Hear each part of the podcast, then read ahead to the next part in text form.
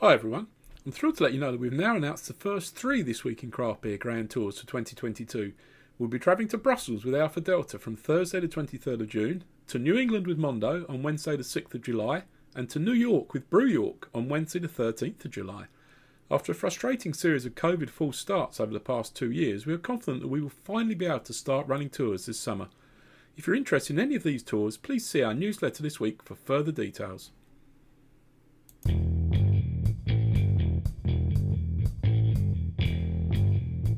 Welcome to This Week in Craft Beer, the podcast, the weekly show where we interview the people making the magic happen in the UK craft beer scene, sponsored by Them That Can, the premier mobile canning service in the UK. This Week in Craft Beer publishes the UK's leading craft beer newsletter every Monday morning by email. To subscribe for free, please visit www.thisweekincraft.beer. This Week in Craft Beer would like to thank our generous Patreon supporters John Stevens, Angela Peterson, Nick Flynn, Jamie Ramsey, Sue Johnson, Steve Hartley, Jazz Hundal, Phantom Brewing Company, Dolphin Brewery, Becky Bentley White, Bayonet Brewing Co., Ryan Charlton, the Papermill Micropub, Doug Thayer, Robert Baker, the Sociable Beer Company, and the Small Batch Brewing Co.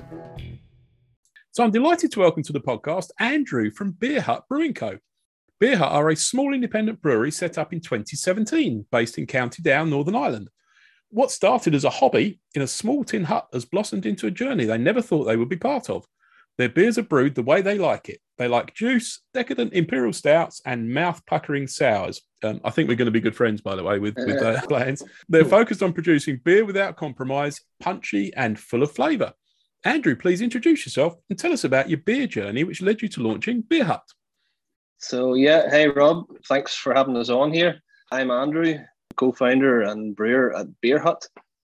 Uh, I suppose it was probably the later stages of 2016 where we started having conversations about the possibilities of Right. uh, starting a, a microbrewery. We had very, very little knowledge of any brew kit or brewing beer at that stage, to be perfectly honest with you. So it was kind of learning on the job, Right? uh, very much.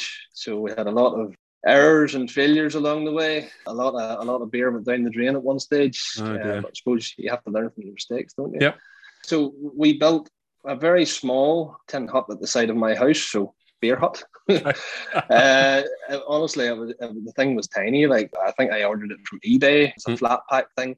Wow. Uh, and it was it was so small that we had to get my brother-in-law to build it up on four course of brick so that we could actually stand up in the thing. so like yeah, one of us, if two of us were in it, uh, we, we weren't doing much moving, put it like that. No. Uh, so one, one in, one out. Get the rain off, I guess. Is where we can yeah, yeah. absolutely. So yeah, so we- put a, a 100 liter kit into that hut, and like on that 100 liter kit, we you know we were brewing beers that were going out onto shelves. So you know we were we were producing on that. Yeah, no, Mhm. it was it was obviously extremely low yields. You, you, maybe got hundred bottles Right. out of out of your your brew. So very laborious, but it was very much about getting the beer out, getting people to look at the brand, Right. taste, you know, taste the stuff. So, um, but we've come a long way from then. You know, we quickly seen the demand uh, for you know for what we were doing. So we we then went from uh, our, our tiny little hut where we were you know we were brewing on a very small scale and we, we moved into my garage for a very short period of time Right. we put a 300 liter brew kit in there as well, which Nice. again was like a bigger version of what we had. We Right. we, we had to they were blank vessels more or less, so we Mm-hmm. had to put taps and, and whatever else onto them, so they were you know they were fully customized by ourselves. But you have those Uh, construction skills to be able to. To, to yeah, well, well, me and Neil, you know, we're we're, we're both from uh, construction backgrounds. Like, Nice. um, Yep. I was a jo- I'm a joiner by trade, and Neil is a plumber, Oh, so he's a ha- perfect, he's a handy one to have about the place, you know. yeah.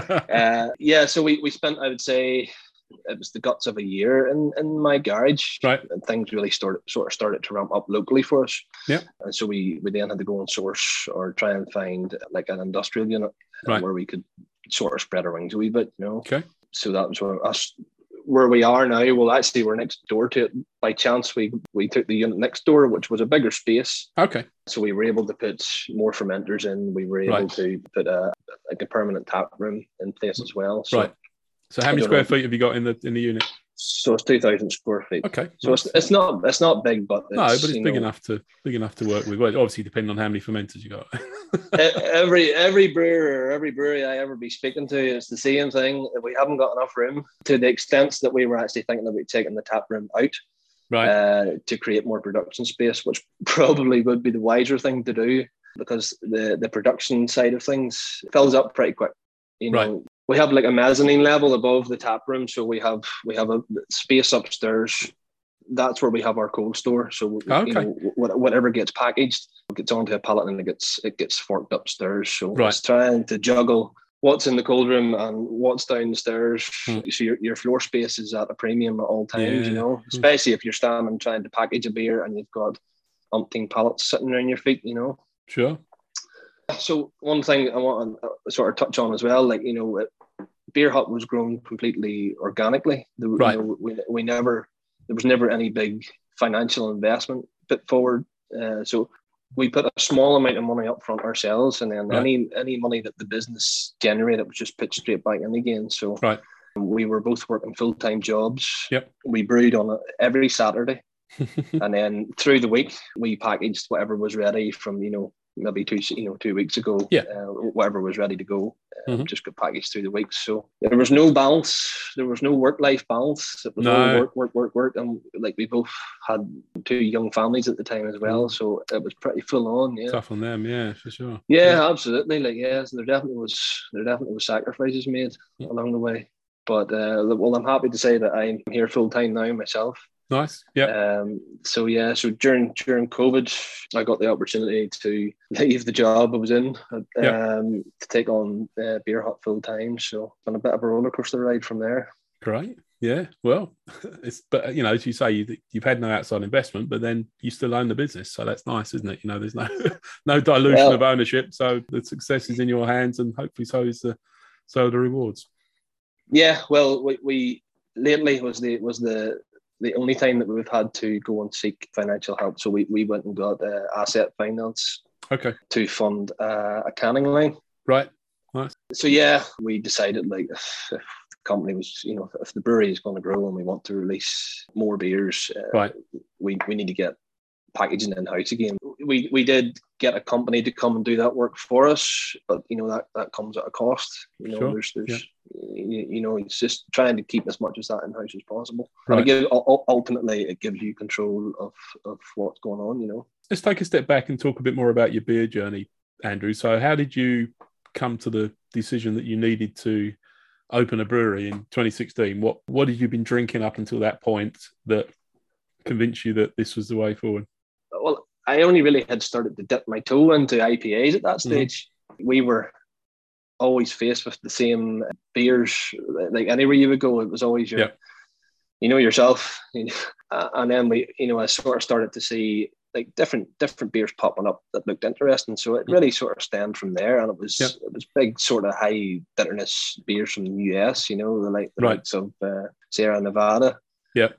And it's really got the bug from there. To be honest Mhm. with you, um, um, my brew my brewing journey I actually started with brewing wine. Believe it or not. Okay. Yeah. Fair enough. yeah, Yeah. yeah, yeah, and then uh, obviously quickly uh, get into to brewing to brewing beers. And the Yep. first beer I ever brewed at home was absolutely rotten. It had to, it had to, it had to get the drain. It was an old cheap like what you call it malt extract. Yeah, Um, everybody starts. Well, almost everybody starts there, don't they? Used to you, you back in my day, you used to buy it from Woolworths. I think these days you buy it. Yeah, you yeah, buy it from the range or uh, or Wilko's. I think are the places that sell them these days. Yeah, yeah. Yeah, yeah. They're, still Yeah. they're not. They haven't got any better in the last 20, 30 years. I don't think. believe so.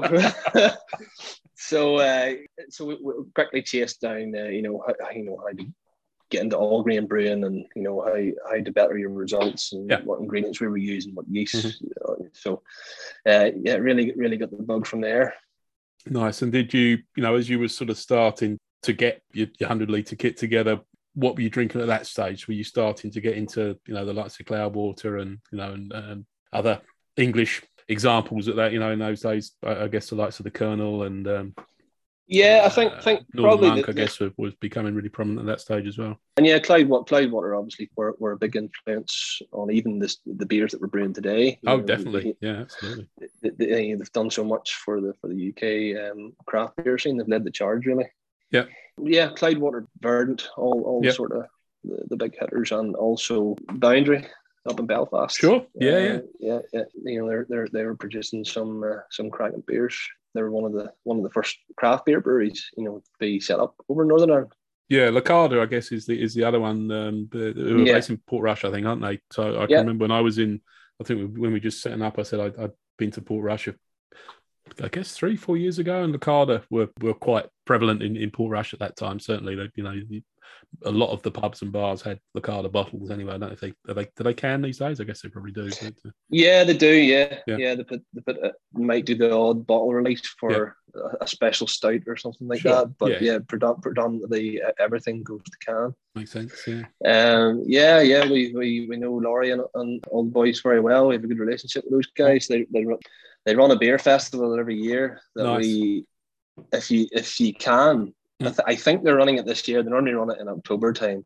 Okay. If if you can put it in your calendar, uh, it's a good, it's a real good weekend. I bet it would be. really- Is that in uh, Portrush or Yes, so Yeah. it's it's norm it's normally in uh, Portrush Town Hall. nice? Which is a Um, lovely place as well, isn't it? I mean, it's just a beautiful. Yeah, I, I, I love the Yeah. North Coast. Yeah. A lot, Yeah. such such a nice part of the country. Um, so it's, uh, I always look forward to getting up there. Let's talk about his first beer, Andrew, which is um, disappearing at an alarming rate out of my glass. anyway, this is um, this is mixtape, your four percent session IPA. Tasting notes I've got say the return of an old favourite. Mixtape is playing again. A session IPA with buckets of flavour, dry hopped with Citra and Mosaic. It's oozing with big flavours of citrus and fresh stone fruits. Um, yeah, this is one of the nicer session IPAs I think I've had in in a long time. It's got tons of flavour. It's really juicy, uh, nice sort of sharp citrus bite to it, uh, but you know, just I guess you say light to moderate bitterness. It avoids the risk of being over hopped, doesn't it as well? Which you know, I, I don't know if you if you sort of share my view that you know session IPAs sometimes you find have been hopped to the point where they're sort of really out of balance and, and a bit Mhm. sort of I don't quite know the hop, you know that the hops just sort of become offensive rather than delicious, and that's a shame when that happens. But that's not this beer at all. This is I think this is beautifully balanced, and uh, yeah, as I say, one of the nicest session IPAs I can remember in terms of depth of flavour, just really punchy. Thanks very much. Uh, mixtape is is one of the first session IPAs. In fact, I think I think it was maybe the first session IPA that, that we brewed. Mhm. Yeah, again, uh, Citra Mosaic. You can't Mm. really go wrong with Citra No, Mosaic. It's I'm a- sure I could go cla- wrong with it if I was to a classic winning combination. But Yeah, yeah. but you know we we've had so many iterations of that beer as well. We, Mm. We've wrestled with it back and forward. We've played about with with the grist. And we use uh, pale malt wheat and oats Okay. uh, in that beer. Mhm. It's got a 16 gram per liter dry hop. Okay, nice. So so it, it is quite a high dry hop. Yeah. Um, you know, for a four and a half percent session pale beer, you know. Sure. Um, but I think the the biggest change we've seen in that beer was was changing the yeast. Oh, okay. So with with all our pale beers, you know, from our, our session beers up to our dippers and, and triples. Yep. Well, we've only ever brewed one triple, but we, there's more coming. There's Good. more coming. uh, we use London Three for, for Okay. everything. Yeah. Mhm. Um, whereas that beer, when it was first initially brewed, we, we were using um, Bry 97, which is uh, Right. an American American ale yeast. okay. Um, so it was probably a little bit drier. Um, Right. it dropped clearer than, than the beer you're seeing in your glass now. Beautiful colour, actually. well. Yeah. Yeah, it's nice and bright. Yeah, Mm. we use we use extra pale, extra Mm. pale malt to get that nice um, bright glow. Yep. It's a nice, it's a nice bright beer, perfect beer for for summer's day or, Mhm. or hot weather or, or barbecue. And it's, yeah, it's personally one of my one of my favorites. To be honest with you, there's no hiding that Citra is our probably our most used hop in the Yep. brewery. Mhm. Makes sense. Uh, yeah, well, yeah, I'm I'm kind of guilty in, in that department. Like I know it's it's probably an easy one to say, and Mm. uh, but I I love Citra. There's, I, to- I do as well. Yeah, no question. see, Mm. opening up a fresh bag, foil bag of Mm. Citra, the the smell or the aroma that comes out of the bag is uh, superb. I've had that pleasure a few times, but not as often as you. But sorry, I was just going to say, I, you know, if I had a second favorite hop, then Nelson Sauvin lately would probably okay. be Yeah, I think, yeah, certainly we, we've seen some great Nelson beers in the UK in the last year. yeah. So this is not a core beer for you guys. Um, it's, this is a, a rebrew from 2020, I think, or or 2019. I was looking at on, on Untappd earlier on. Um, Yeah, do, do you have a a core session IPA, or do you not do core beers at all? Up until I think it was late 2019, maybe even just the start of 2020, we didn't have any core beers. Okay. Uh, we just because we were brewing such a small scale. Right. We were brewing small one-off batches of new beers pretty much all Mhm. the time. Once we took this place on full time, we thought it was necessary then to you know start brewing a core range of beers. So Right. that consists of three different beers. Mhm. It's an IP, or sorry, a pale ale, a session IPA, and an IPA. So Okay. and they're so stripped back, as in their their appearance as well. I don't know if you've seen any of our core beers. No. Uh, that they're they are just called session IPA, IPA, Okay. and pale ale. Right. Uh, so we have we have toyed with the idea of giving them names, uh, but I, I kind of like having them so basic. Um, Yeah. you know, it, it's kind of wrong sale. It, it's, it's what it says in the tin. Sure. Absolutely. But yeah, th- those beers were all packaged into 330, and just lately we've decided to put them all into 440 Right. um, Mhm. For two reasons. Uh, the, the new machine that we bought is set up for 440. Right. And uh, I don't want to be chopping changing. pain in the arse to have to rebuild Yeah. it for three thirty. Yeah. Yeah, and I don't want to start mucking about with it. And I find, well, I find 440 mil moves quicker. Uh, Sure. consumer, for, in, in, for pales and IPAs, I expect so. Yeah, definitely. People Yeah. are a bit suspicious. I'm afraid of three thirties now, aren't they? It's just it- it's sort of Yeah. like, no, hang on a second, what's that? Why is that beer in three thirty? You know, is, that, is well, it, I'm know- same. uh, yeah. Like uh, just from my from my own traits, you know, going Mm. into an off sales, like I, I would lift a 440 over 330, and I don't know why. No, we've just I think we've just been conditioned to to expect that the best, you know, the best breweries and the best beers are all in, in 440s these days. I think there are formats of beer that probably should be in 330, you know, when you get into the bigger perhaps the bigger stouts or barley wines or but beers where, you know, you might not actually want to drink a 440 can on your own, then maybe that belongs in a 330. But I'm still happy to drink a 440 can of a nice big stout, don't get me wrong. But but there are people I think that would prefer those sort of beers to be into in a smaller package. But as far as you know, pales and lagers and you know, and, and yeah, anything which is which is quaffable by the pint, then that should be in 440 all day long, shouldn't it? yeah, absolutely, absolutely. And, and like he finds some of the traits of a lot of other breweries, if they're getting up into high ABV, especially imperial stouts or barley wines, to put them into 750 bombers. I know that's really counterintuitive, isn't it? Yeah, it, it But at least then it's you know there, there's no hiding that is supposed to be shared, isn't it? Whereas I think a 440, I think you know it's kind of on the fence. Is that supposed to be a sharer? I don't know. Well, I, I would suspect there's some greedy people up and down the country would be necking that whole bottle themselves. yeah, they might regret it the next morning, but never mind. yeah, but this is uh, this is really good. So your core session IPA is that how does that vary from this? well, we use. I'm trying to think what the hops we use in that beer. It's Citra and Chinook. Okay. Um, Mhm. It's not far away from that, to be honest with you. I mean, we use we now use the same yeast Okay. throughout, which has a massive influence on how the beer finishes. Um, Oh, sure. uh, ultimately, ultimately, in appearance and how it tastes. But Chinook, Chinook just gives it that little bit more of a, a grassy sort of Right. herbal note. Yeah. Um, wee bit of resin in it as well. You know, Mhm. Chinook I think is a very underrated hop. I don't think Yep. there's enough beers being brewed Chinook. We did No. a, we did a, a we had a, a range of beers called Solo Series. Um, Yep. So it's just single hopped six percent IPAs, and Chinook Mhm. was one of them. Okay, And out and out of all of them, I think we did Chinook, Idaho Seven, Strata, uh, Citra, and Mosaic and Simcoe. That that was that, that Very was nice, the yeah. range Mhm. to, to date. Uh, and out of all of them, for me, Chinook was definitely the standout. Oh. Yeah, yeah. and that was know, US Chinook, was it? Um, the or because Yeah, Brookhouse, yeah, yeah, Brookhouse have got some really nice um, UK Chinook that I've That's had in, right. a, in a few beers. That's, that's, that's really interesting as well. Um, Mhm. no, I- Yeah, it was it was it was US Chinook. Yep. Um, but yeah, it was a it was a real standout beer for me. lovely. Yeah. So that it's a similar level of dry hopping in the in the core session IPA to this one. Uh, eleven grams Okay, so still still decent. Yeah. Yeah.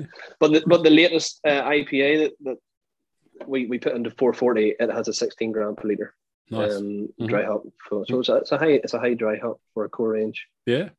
And is that packaged into keg significantly Uh, or, or mostly can? No, it's it's roughly a 50-50 split. Okay. Um, yeah, so whatever we're packaging, um, most most of our beers would be 50-50 split, you know, between between keg and small pack. Okay, good. And you say you're starting to get a decent demand for keg um, in in Northern Ireland or, or beyond? Um, yeah, Northern Ireland's steady, but um, the, the kegs are really moving in, in the UK at the moment. Oh, great. Uh, which, mm-hmm. which, is nice. Yeah. In the UK is is very much a market that we've been trying to delve into, but right. it's so difficult to to stand out. Yeah. Um, it's such a saturated market. No, it is. Um, yeah. yeah, it's it's difficult to make yourself known. So but it's all it's having a brand that stands out, but ultimately it's having a liquid that somebody wants to come back and, and yes drink again. There's two two big uh, elements that have to be that have to be right. Definitely, um, yeah. Consistency probably is another one, isn't it? Yeah, yeah, people, yeah. People can rely on you know ordering the next beer is going to be as good as the last one I had from you. Um, but yeah, those are all exactly. all, all, factors that, uh, and as you say, it is it is pretty crowded. But obviously, there's I guess advantages to selling into into UK um, in terms of tap room prevalence and and you know the, the relative ease of licensing a, a tap room compared to I know what a challenge it is in the in Northern Ireland. So uh, I guess you've been through similar challenges to, to the ones that I discussed with with Willie at Bullhouse a few months ago. Um, yeah. You know, so yeah. I mean, I don't want to get into a sort of a real doom and gloom kind of conversation about it, but maybe you could give us a an upbeat history of, uh, of, of you know how you've dealt with that and, and where you're up to in sort of having your own tap room open regularly. Well, we, we haven't let it stop us from fitting out a tap room. Okay. You know, we, you know, we allocated space in, in the brewery so as we could bring people on site. Yeah. Uh, um, like it is a bit of a, a nuisance having to go to the courts once a month to Yeah. So I have to, I basically have to fill out a form and use a friendly licensee, a local licensee who lets me use his license Effectively for borrow his license for the night or whatever. it's, yeah. it's an occasional license, yeah, yeah, Yeah. yeah, So between the hours of A and B, so once Mhm. the hour of B comes along, then you, you stop selling um, Mm. your alcohol. But it's worth doing. Uh, Oh, definitely. definitely. worth doing. Um, and it's it's all about bringing the consumer to site to Mm-hmm. drink the beer fresh, see the production space, Yep. um, have a chat, have a chat with us. You know, that's Yep. that's what it's all about. It's it not is, yeah. just it's not just about drinking the beer anywhere. It's about it's about coming and having a chat with us and uh, getting to know the brand and the people behind the brand. Absolutely, and hopefully, you know, converting them one, you know, one drink at a time to really then seek out you as their preferred craft beer brand locally. And, Yeah, you know, yeah, yeah. And it's hard to do that without that taproom experience, isn't it? I think. Definitely, and like it's like anytime we've run a tap room, it, it, you know, we've had nothing but good words from the people who have Mhm. been here. You know, and we get a we get a pizza van. He comes along, brings his food Nice. truck with him, and he does fresh fresh pizzas. And Mm. yeah, it's nor- normally a good vibe. It's normally normally a good day out. So our next tap room is actually in two weeks. Did I read somewhere you're doing you're running once a month? Is that is that right? Well, roughly speaking. or- And well, yeah. So you know, through April through to maybe September, we try to we try to run once a month. Okay, yeah. Um, the demand just wouldn't be there, you know, in, in the colder months of the year. Right. Um, Kilkeel, I don't know if you know where Kilkeel Kilkeel is is in the sticks. like, Right, There's not yeah. much. Lovely part of the country, but Yeah. you know, there's there's not a lot in it. Mhm. Um, through the summer months, we have caravan sites, um, so there's a bit of tourism comes, Right. comes through the time Makes during the summer yeah. months. So Mhm. we, you know, we can we can try and uh, entice uh, some visitors down, um, Yep. you know, at that stage. And we'll, we'll we'll really be trying to do that uh, this Mhm. month. We probably weren't able to do it just last year with closures and one one week you're you're open, the next week week you were shut. You know, yeah, uh, just with COVID. sure. But I don't think fingers crossed, and you're afraid to say Touch it. Who knows? Touch wood, yeah. Nah. But it seems Uh, like you know. It's. I think you know. oh, yeah. Doesn't seem like there's at the end much of that tunnel. appetite for any more shutdowns. So I think we're I think we're good to go now. But uh, you know, I don't know.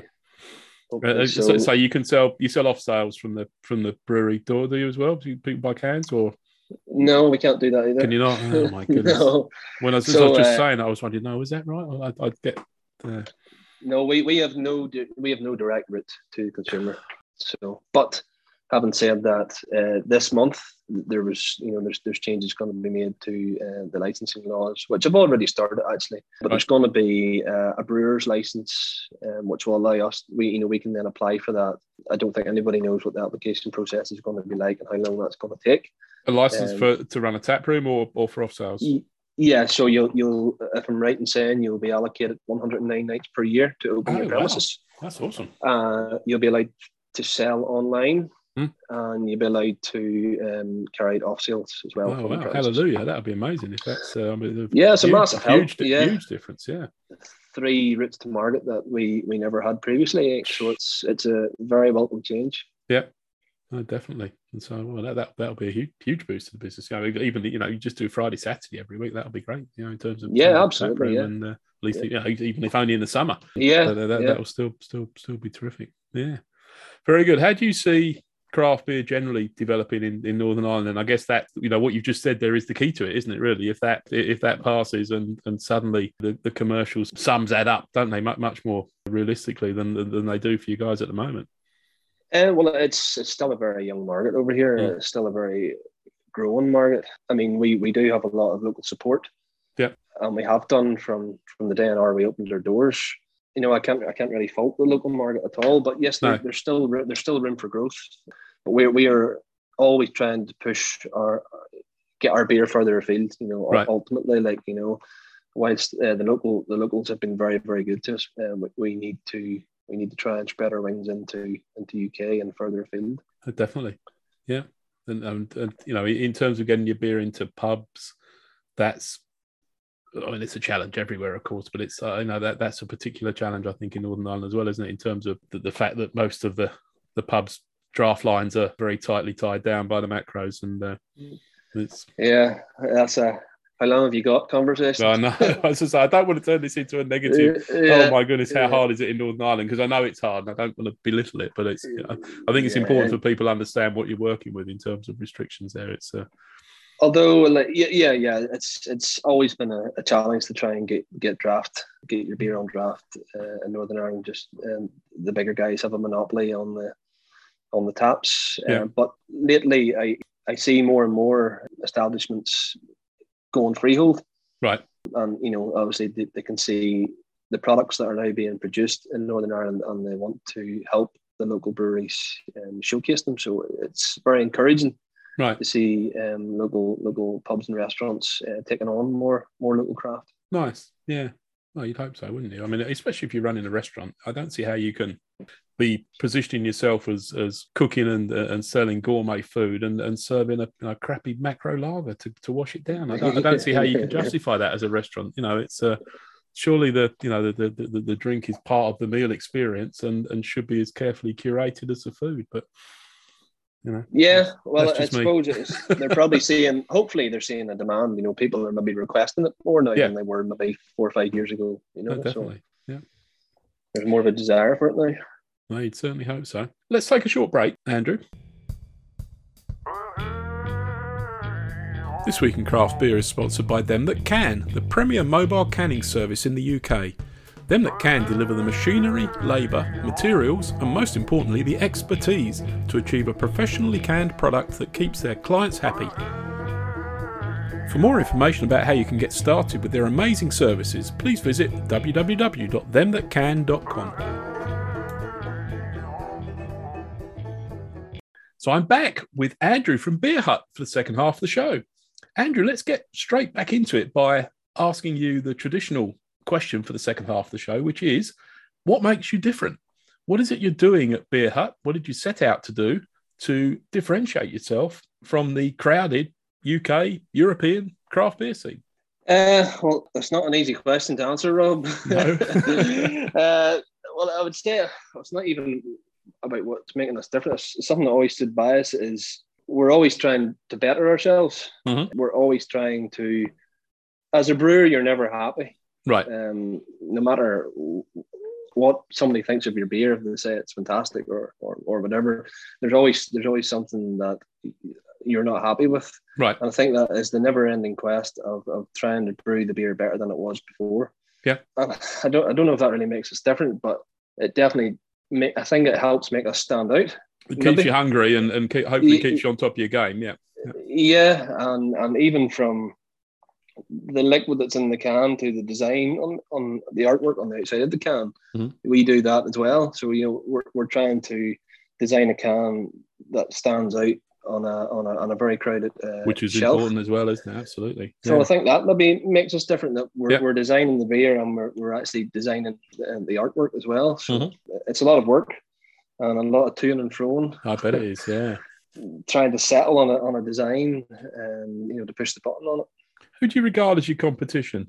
To sort of ask the question a slightly different way, then, who, who are you? Who are you competing with in you know your, your little sleepy corner of, of Northern Ireland Mm. or or in the in the cities as well. You know who are you competing with in, in Belfast and, and Londonderry? Yeah. Uh, well, I don't I don't really see it as as a competition as such, but Mhm. um, we make try to make great beers alongside Lacada and and Boundary. Right. Um, and, and obviously William at Bullhouse, they, Yep. they're, they're all doing they're all doing great things. There's a, Mhm. there's a lot of a lot of high quality beer being produced out of Northern Ireland at the minute, Absolutely, yeah, yeah. um, and it's good to see. Mhm. Definitely. Um, But but in terms of expanding your market, then are you you know are you, are you trying to capture the Guinness drinkers or the wine drinkers or the you know the gin craft gin drinkers or you know who what's your what's your sort of target expansion point?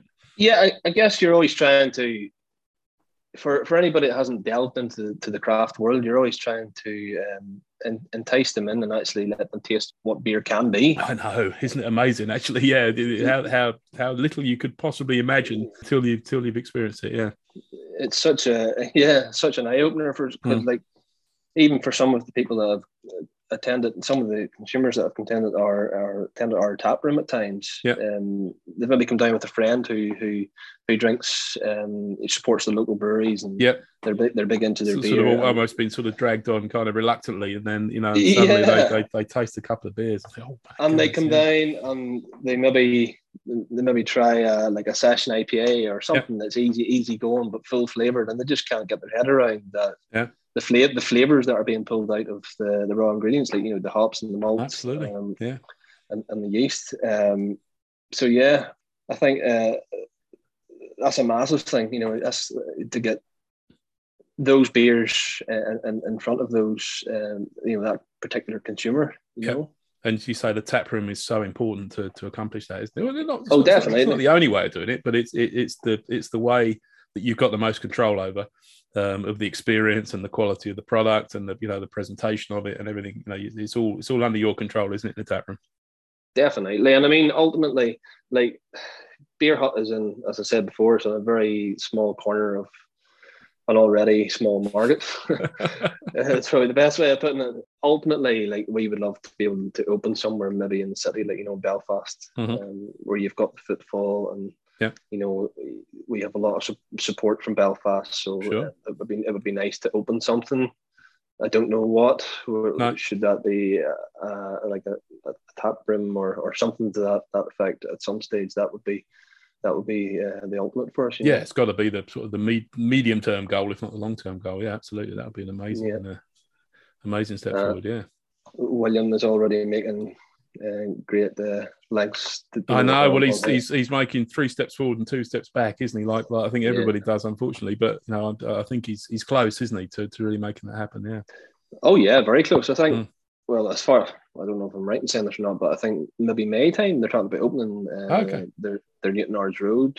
Oh, um, brilliant! I, I saw it just a, just a couple of weeks ago. There was a you know, message on Instagram saying, "Oh no, we you know we the license was was turned down or whatever." I'm sure it's Ah, only a, it's just a hiccup, isn't it, along on the path? But I, I'm sure. Well, that was there. for that was his occasional license. Oh, was it? so Oh, okay, I missed. Yeah, I yeah, so deeply. Yeah.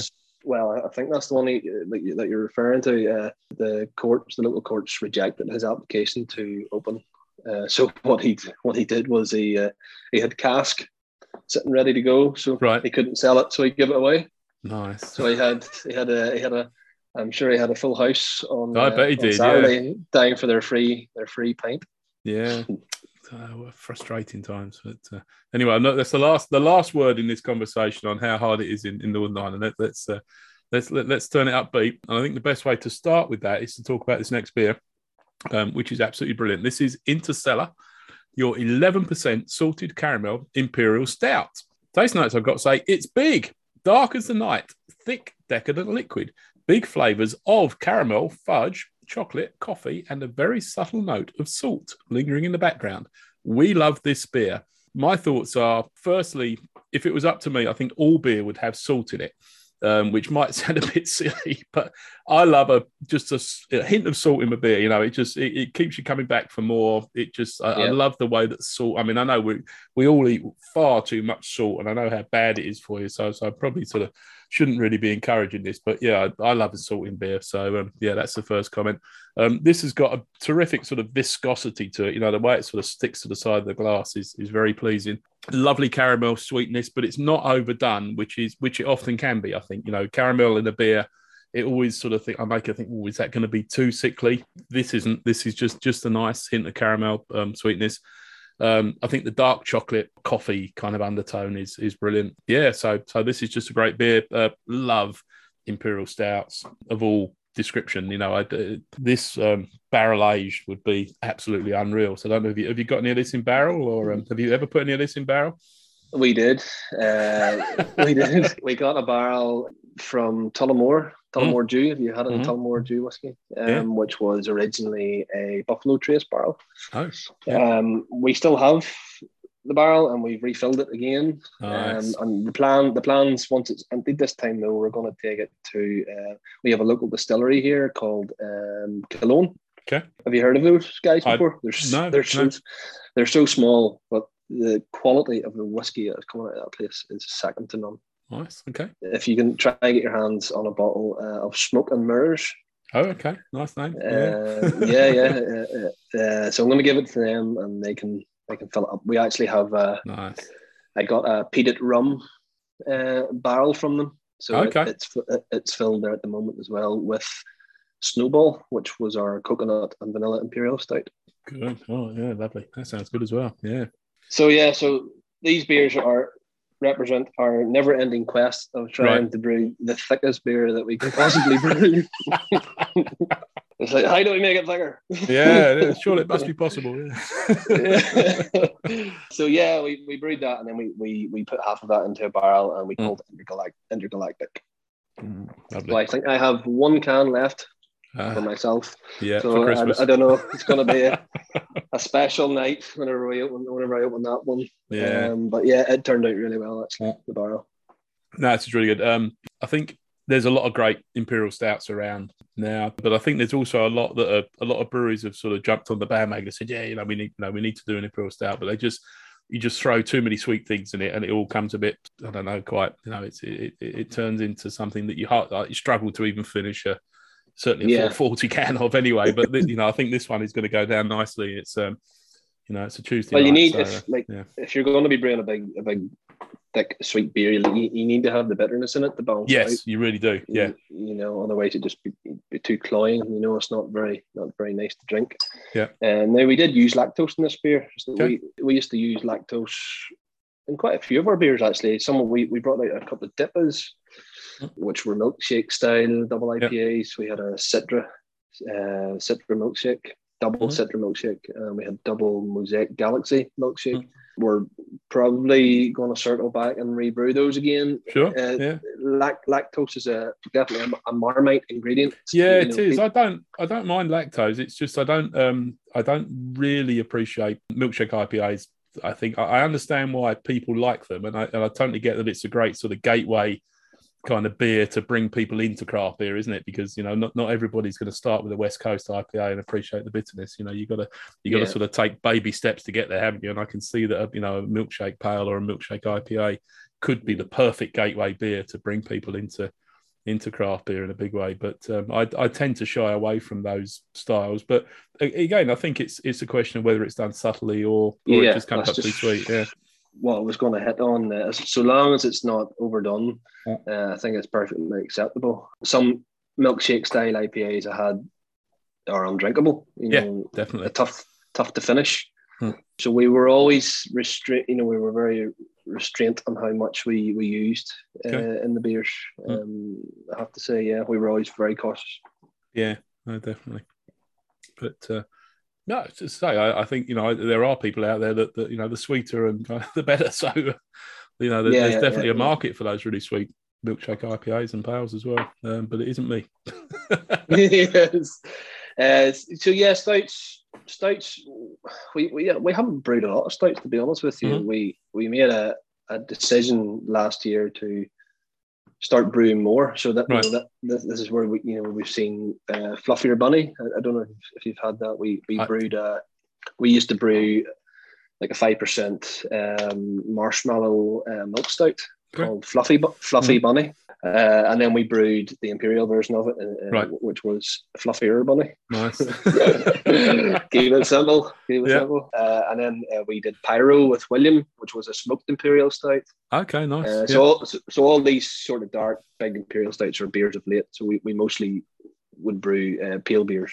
Right. Um, that, that's that's the beers that we probably the beers that got us into yeah into brew, brewing in the first place. Mm-hmm. You know, brewing brew the, the, juicy pale beers. Yeah.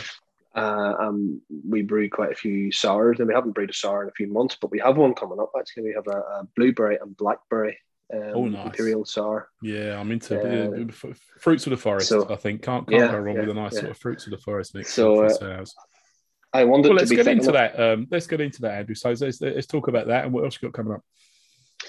Yeah, so as I say, that's one of them. Um, I'm, I'm, I'm, what, what's the ABV of that? It'll be in around seven, okay, seven, nice. seven yeah. and a half. Yeah, nice. and thick enough to stand on. uh,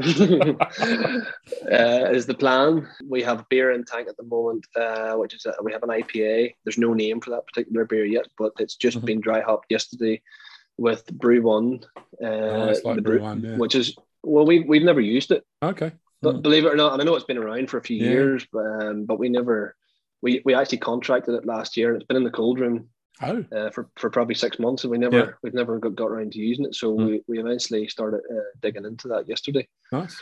Uh, it's been yeah, so dry hop with BRU-1, Citra, and the Bruce. Yeah, nice. Uh, it's it's tasting pretty pretty nice there at the minute. Mm. So it is. So it'll be getting getting transferred into CT this week and probably okay. packaging early next week. Nice. Um, but apart from that, I'm trying to think what else is in tank at the moment. Oh, there's a peel there as well. There's a, right. there's a five percent peel there as well, mm-hmm. um, which we we have Nelson Sauvin. Oh, and Simcoe. Nelson Sauvin okay. and Simcoe. Good, yeah, good combination. So again, no name. Some mm-hmm. sometimes the beers only get named as the label is needed. Well, that's order. the problem, isn't it? Yeah, there's always you know there's that deadline. You can't yeah. you can't can't dally too long because you know the labels don't yeah. don't come overnight, do they? so I, I have a I have a, a, list in my in my notes where if a, a name comes into my head, I'll make okay. note of it yeah, yeah. I, I, have beer names on hand pretty mm. much all the time. You need to, I think, yeah. And then it's trying to get artwork to match. Yeah, uh, that's probably the hardest thing, isn't it? Yeah. Or else sometimes you just that all goes out the window and you just pick something and put a name on it. Uh, yeah. Honestly, that's that's how fast um, it, turn, it turns around sometimes. Yeah. Yeah. Because I can remember, I can remember at the start, spending so long on trying to agree on a piece of artwork. Yeah, uh, coming up with a perfect, perfect yeah, you're near and the perfect name, whatever he knows. You were nearly spending more time on the artwork than you were producing the beer. That's the truth. I get that it's important, but it's not as important as uh, as getting the beer right. Yeah, yeah, yeah, yeah what have you guys got in the diary in terms of festivals and events for for this summer? Hopefully, it's going to be busier and more sort of predictable than last summer. So, have you got you got some invites, or you you know you starting to fill your calendar up? We haven't, but we've we've been um, sort of putting the feelers out, trying mm-hmm. to get over to a few festivals uh, yeah. over, over, in England. Mm-hmm. We, we, we actually done a couple of tap takeovers in January. Uh, we went to Birmingham. Oh, nice. Uh, we done Beerheads okay. in Lincoln. Yeah. Kilder in Birmingham. Right. And the Vat and Fiddle in Nottingham. Okay. Which is a castle, which is a Castle Rock. Um, oh, Castle Rock, yeah, great. I mean, Castle Rock got some great premises in Nottingham, yeah. Yeah, yeah, yeah, absolutely. Uh, I, I, was, it was just after two years of not being able to go oh, out, no. uh, it was so nice to go over and speak to people face to face who yeah. were who were actually drinking the beer in front of you. If you know what I mean? uh, it was uh, it was a good, real good trip. Uh, so it, it, was it was much needed. So it was, and then a few weeks after that, we had a tap takeover in the Turk's Head. Okay. Uh, in Leeds, um, which nice. we didn't get over to, unfortunately. I would love to get over. It, it, yeah. it, looks like a fantastic spot. So, are you um, are you open to invitations for beer festivals if people want to want to reach out? Or? Oh, absolutely. Yeah, yeah, yeah, yeah absolutely. Um, we'll, we'll we'll definitely be attending uh, Portrush this year. Um, right. It's, it's, it's always a festival we look forward to every year. Nice. Yeah. Yeah. So we'll definitely be going to that. Uh, but as far as that, that's as much as I can tell you at the moment. But um, we would love to be attending uh, as many um, festivals as we can. Yeah. Um, you know, that's that's what it's all about. Getting out. It's a great way to get the name out there, isn't en- it? Yeah. Engaging yeah. with engaging with your consumer direct direct. Yeah, makes sense. Um, where's the best place for people to get their hands on some Beer Hut beers then? www.beerhutbrewing.co.uk. Okay. uh, no, we we uh, we have a couple of distributors in England. We don't we don't have a lot of distribution in England. Diverse beers. I don't know if you know the guys. I don't actually know. And Dan from Yup Yup Right. Beer. Yep. Uh, I think that they have an online subscription service, Okay. um, as far as I know as well.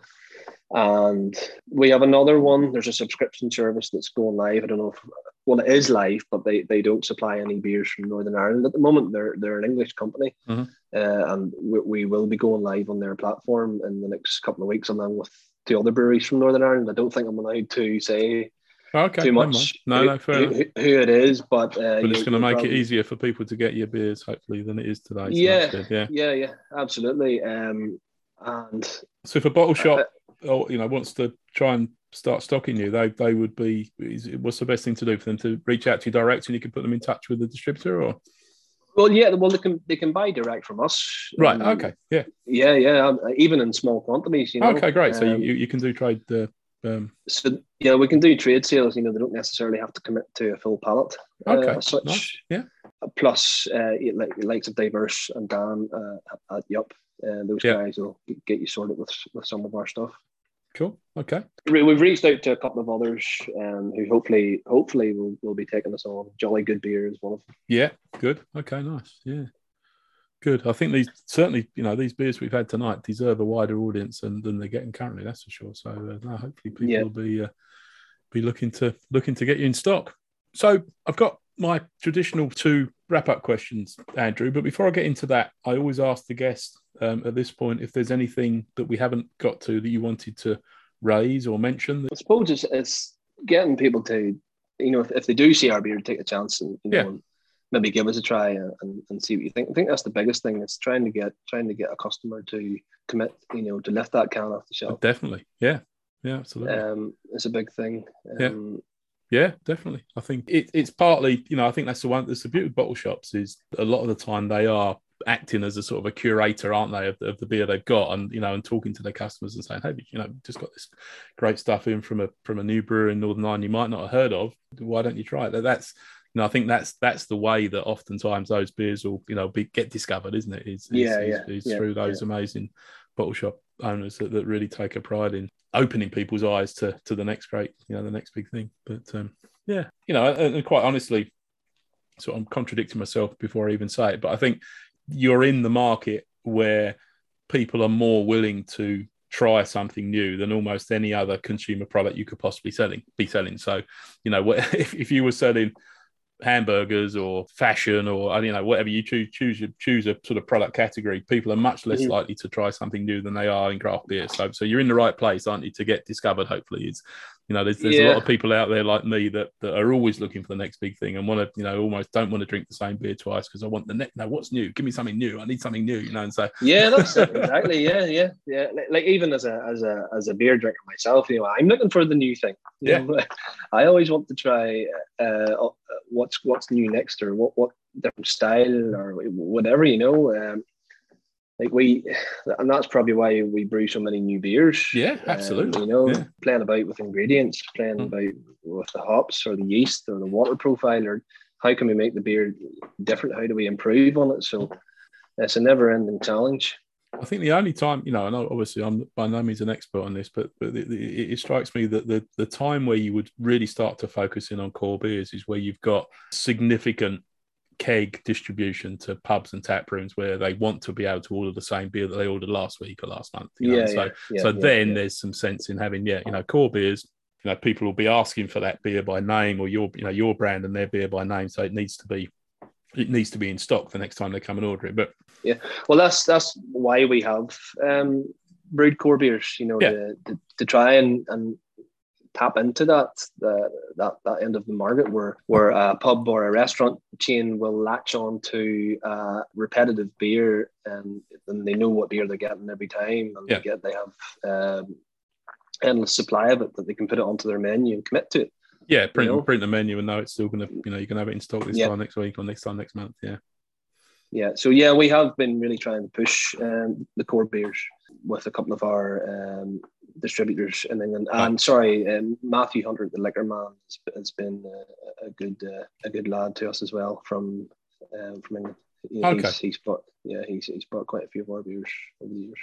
Excellent. Very good, then, Andrew. So we're into the home straight now. And the first of my two wrap up questions is what I call a shout out to the little guy. And here I ask you to name one or more local to you beer businesses that you think are doing a great job promoting specifically independent craft beer. And that can be a pub, a bottle shop, a tap room, a cafe, a restaurant, but somebody that's very specifically promoting independent rather than macro beer. Not just Beer Hut, but obviously, hopefully, your your beers and, and others, um, but purely independent. Yeah, so I, I would have to give a shout out to uh, our local distribution, a company called Nelson Sauvin. Mm-hmm. That's uh, confusing. So, yeah, no. Connell and, uh, and the guys at Nelson Sauvin, like they've been very supportive uh, over the past two years. Uh, they've shown us a lot of support, and to the local breweries.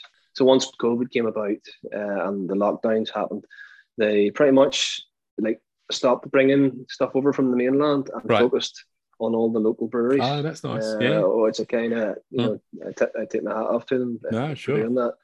Uh, so that you know they, they've shown us a lot of support over the past two years uh, and also to our suppliers as well. We use a, a company called getter brewed for the likes of our uh, our malts. So they bring mm-hmm. over crisp malt uh, right. from norfolk uh, and Loughran brewing stores from the south. Yeah. so we, we sort of buy our hops from them guys. Okay. So yeah they, they've been they've been very good to us as well. Like, they they're they're good companies to work alongside. Nice. What, what about any any retail outlets you want to mention? Um...